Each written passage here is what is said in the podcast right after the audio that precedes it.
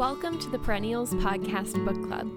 I'm Victoria Russell, and you're listening to Chapter 24 of Anne of Green Gables by L. M. Montgomery. Chapter 24 Miss Stacy and her pupils get up a concert. It was October again when Anne was ready to go back to school. A glorious October, all red and gold, with mellow mornings when the valleys were filled with delicate mists, as if the spirit of autumn had poured them in for the sun to drain. Amethyst, pearl, silver, rose, and smoke blue. The dews were so heavy that the fields glistened like cloth of silver, and there were such heaps of rustling leaves in the hollows of many stemmed woods to run crisply through. The birch path was a canopy of yellow, and the ferns were sere and brown all along it. There was a tang in the very air that inspired the hearts of small maidens tripping, unlike snails, swiftly and willingly to school.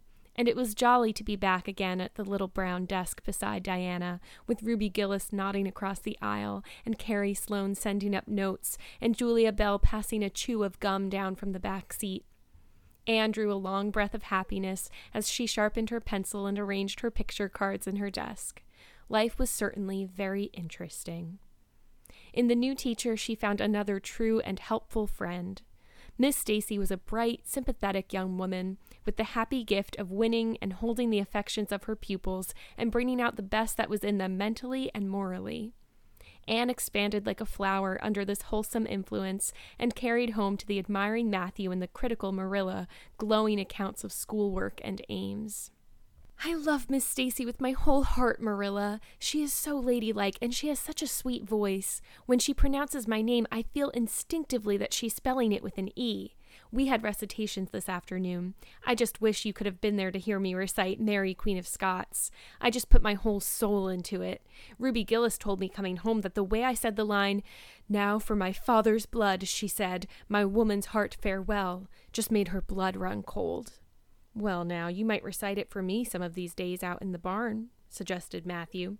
Of course I will, said Anne meditatively, but I won't be able to do it so well, I know. It won't be so exciting as it is when you have a whole schoolful before you hanging breathlessly on your words. I know I won't be able to make your blood run cold. Mrs. Lynde says it made her blood run cold to see the boys climbing to the very tops of those big trees on Bell's Hill after Crow's Nest last Friday, said Marilla. I wonder at Miss Stacy for encouraging it. But we wanted a crow's nest for nature study, explained Anne.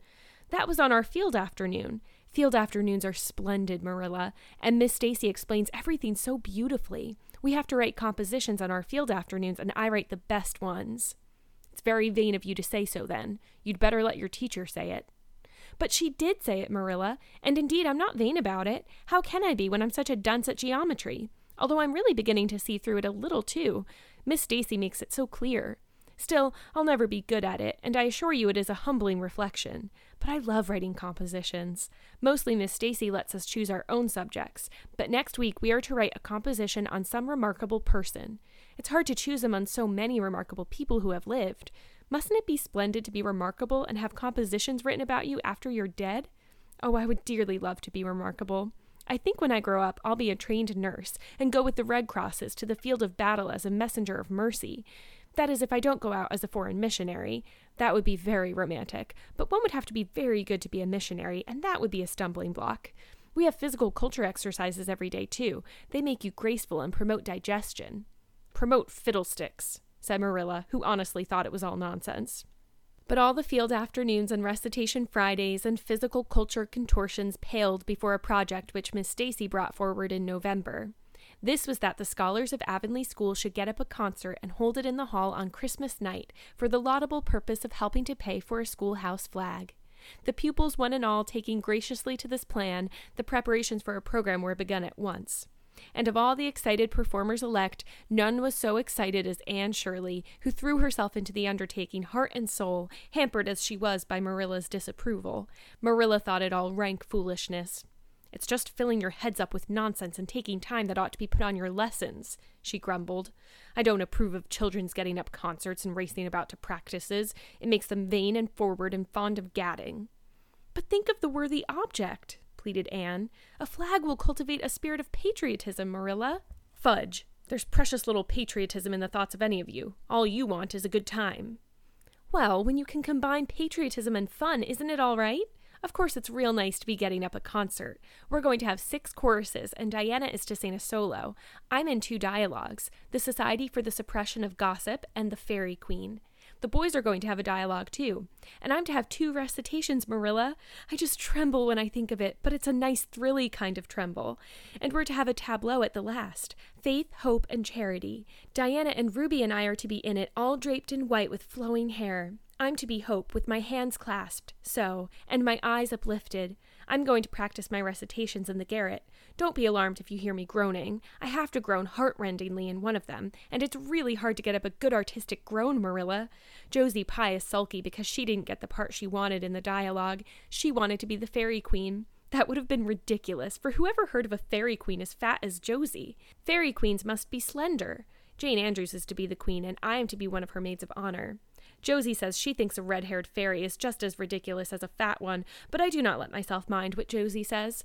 I'm to have a wreath of white roses on my hair, and Ruby Gillis is going to lend me her slippers because I haven't any of my own. It's necessary for fairies to have slippers, you know. You couldn't imagine a fairy wearing boots, could you? Especially with copper toes? We are going to decorate the hall with creeping spruce and fir mottos with pink tissue paper roses in them, and we are all to march in two by two after the audience is seated while Emma White plays a march on the organ. Oh, Marilla, I know you're not so enthusiastic about it as I am, but don't you hope your little Anne will distinguish herself? All I hope is that you'll behave yourself. I'll be heartily glad when all this fuss is over and you'll be able to settle down. You are simply good for nothing just now with your head stuffed full of dialogues and groans and tableaus. As for your tongue, it's a marvel it's not clean worn out. Anne sighed and betook herself to the backyard, over which a young new moon was shining through the leafless poplar boughs from an apple green western sky, and where Matthew was splitting wood. Anne perched herself on a block and talked the concert over with him, sure of an appreciative and sympathetic listener in this instance at least. Well, now, I reckon it's going to be a pretty good concert, and I expect you'll do your part fine, he said, smiling down into her eager, vivacious little face. Anne smiled back at him. Those two were the best of friends, and Matthew thanked his stars many a time and oft that he had nothing to do with bringing her up. That was Marilla's exclusive duty, if it had been his, he would have been worried over frequent conflicts between inclination and said duty. As it was, he was free to spoil Anne, Marilla's phrasing, as much as he liked. But it was not such a bad arrangement after all. A little appreciation sometimes does quite as much good as all the conscientious bringing up in the world.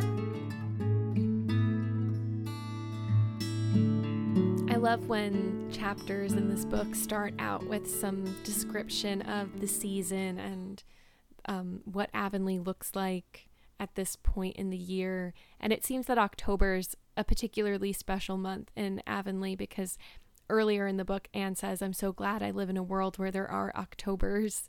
And now we get this beautiful description of October and Anne's return to school. But something that's not so beautiful in this chapter is the remark that Anne makes about Josie when Anne is describing the different uh, dialogues and recitations and tableaus that will take place at the concert, she says that Josie is upset because she wanted to be the fairy queen. And Anne says unkindly, that's ri- it's ridiculous because a fairy queen can't be fat and Josie is fat and a fairy queen is supposed to be slender. And then she says that Josie says, "Well, I think it's just as ridiculous for a fairy to have red hair. And so we see these beauty standards again, and how even Anne buys into them to a point of unkindness. And, you know, she views herself through pretty unkind eyes when it comes to her appearance. And it's very hard then to view other people with kind eyes about their appearances. And we see that she doesn't really. And we also everyone has had the experience of someone hurting them and then kind of trying to hurt the other person back. So, you know, Anne has these internalized ideas. She says something unkind to Josie, and then Josie, Josie says something unkind to her. And so we can see how these standards and the ideas we have about girls and women's beauty can really cause these rifts um, between girls. And you know, we know that Anne and Josie have had their differences in the past, and Anne always says that Josie doesn't have any imagination, but we see here the limit of Anne's imagination because she can't see Josie as the fairy queen. And it reminds me of this poem by Rachel Wiley called 10 Thoughts on Being Loved by a Skinny Boy. One of the stanzas is My college theater professor once told me that despite my talent, I would never be cast as a romantic lead. We put on shows that involve flying children and singing animals, but apparently no one has enough willing suspension of disbelief to buy anyone loving a fat girl. And so, as much as Anne says that Josie doesn't have imagination, we see here how Anne's imagination is limited by these beauty standards. And you have to wonder if even Anne has made a remark like this to Josie about her weight, about her body, then how is Josie expected to have much imagination if she has been treated like that? And then we have this sweet moment with Anne and Matthew where you know, Anne's telling Marilla about the concert, and Marilla's just getting annoyed and exasperated, and she's like, I can't wait for this to be over. So Anne goes out to talk to Matthew about it instead. And Ma- Matthew is, of course, a sympathetic and appreciative listener, and, you know, we learn that these two are the best of friends. And I always feel a little bit rankled when we we kind of get Matthew's perspective on just leaving the difficult parts of raising Anne to Marilla. I mean, I think it's ironic that he sees himself as not being part of her bringing up just because he gives her like pure love and acceptance. I think Montgomery's kind of winking at us about that when she ends the chapter by saying that appreciation can do just as much good as conscientious bringing up. I think Matthew and Marilla are kind of embodying these two very different styles of child rearing, where with Marilla on the one end as the disciplinarian and Matthew on the other as just the like pure love. Um, but I always just feel a little rankled by the fact that he kind of abdicates himself from the tougher parts and is totally fine with just leaving it to Marilla. I think that's like a common thing, unfortunately, that happens for um, women who are raising children to kind of end up in the role of the one who isn't fun, the disciplinarian. And the fact is that, you know, Matthew doesn't want that that inner conflict between his inclination and his duty. But Marilla has just as much conflict about those things. Even though she doesn't express it outwardly very much, she feels it internally. Like we see her constantly struggling between wanting to laugh and discipline and wanting to soften into the vulnerability of that love that she has for Anne and just wanting to do right by this kid and keep her safe and keep her from being hurt and help her be a good person. And I think that that's something that people still struggle with. Like parents are constantly trying to figure out the middle way between pure love and acceptance and compassion and appreciation and sympathy. And also like having that adult disciplined voice to help the kid you know like if if no one tells a kid to brush their teeth i mean their teeth could rot out of their head right? So you you do need both forces i think and matthew has it's seemingly kind of abdicated himself from the more difficult, less fun force. And so that always just, as much as I really love Matthew and his sweetness and sensitivity, and I can relate to how he feels about it, I also just feel like, oh man, I feel for Marilla. And then on the other side, I wish that Marilla could soften a little bit more to Anne in the way that Matthew does, instead of being so brusque with her.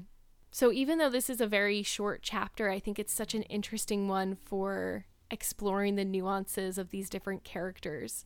Our beloved Anne has this part of her that is very unkind to Josie and has these ingrained beauty standards coming out. We see how Matthew and Marilla kind of both struggle with different aspects of of raising Anne and caring for her and so it's really interesting to unpack this chapter. Thank you so much for listening. I hope you'll join me for chapter 24 of Anne of Green Gables. You've been listening to the Perennials Podcast Book Club. I'm Victoria Russell, and I'll see you here next time. Take care.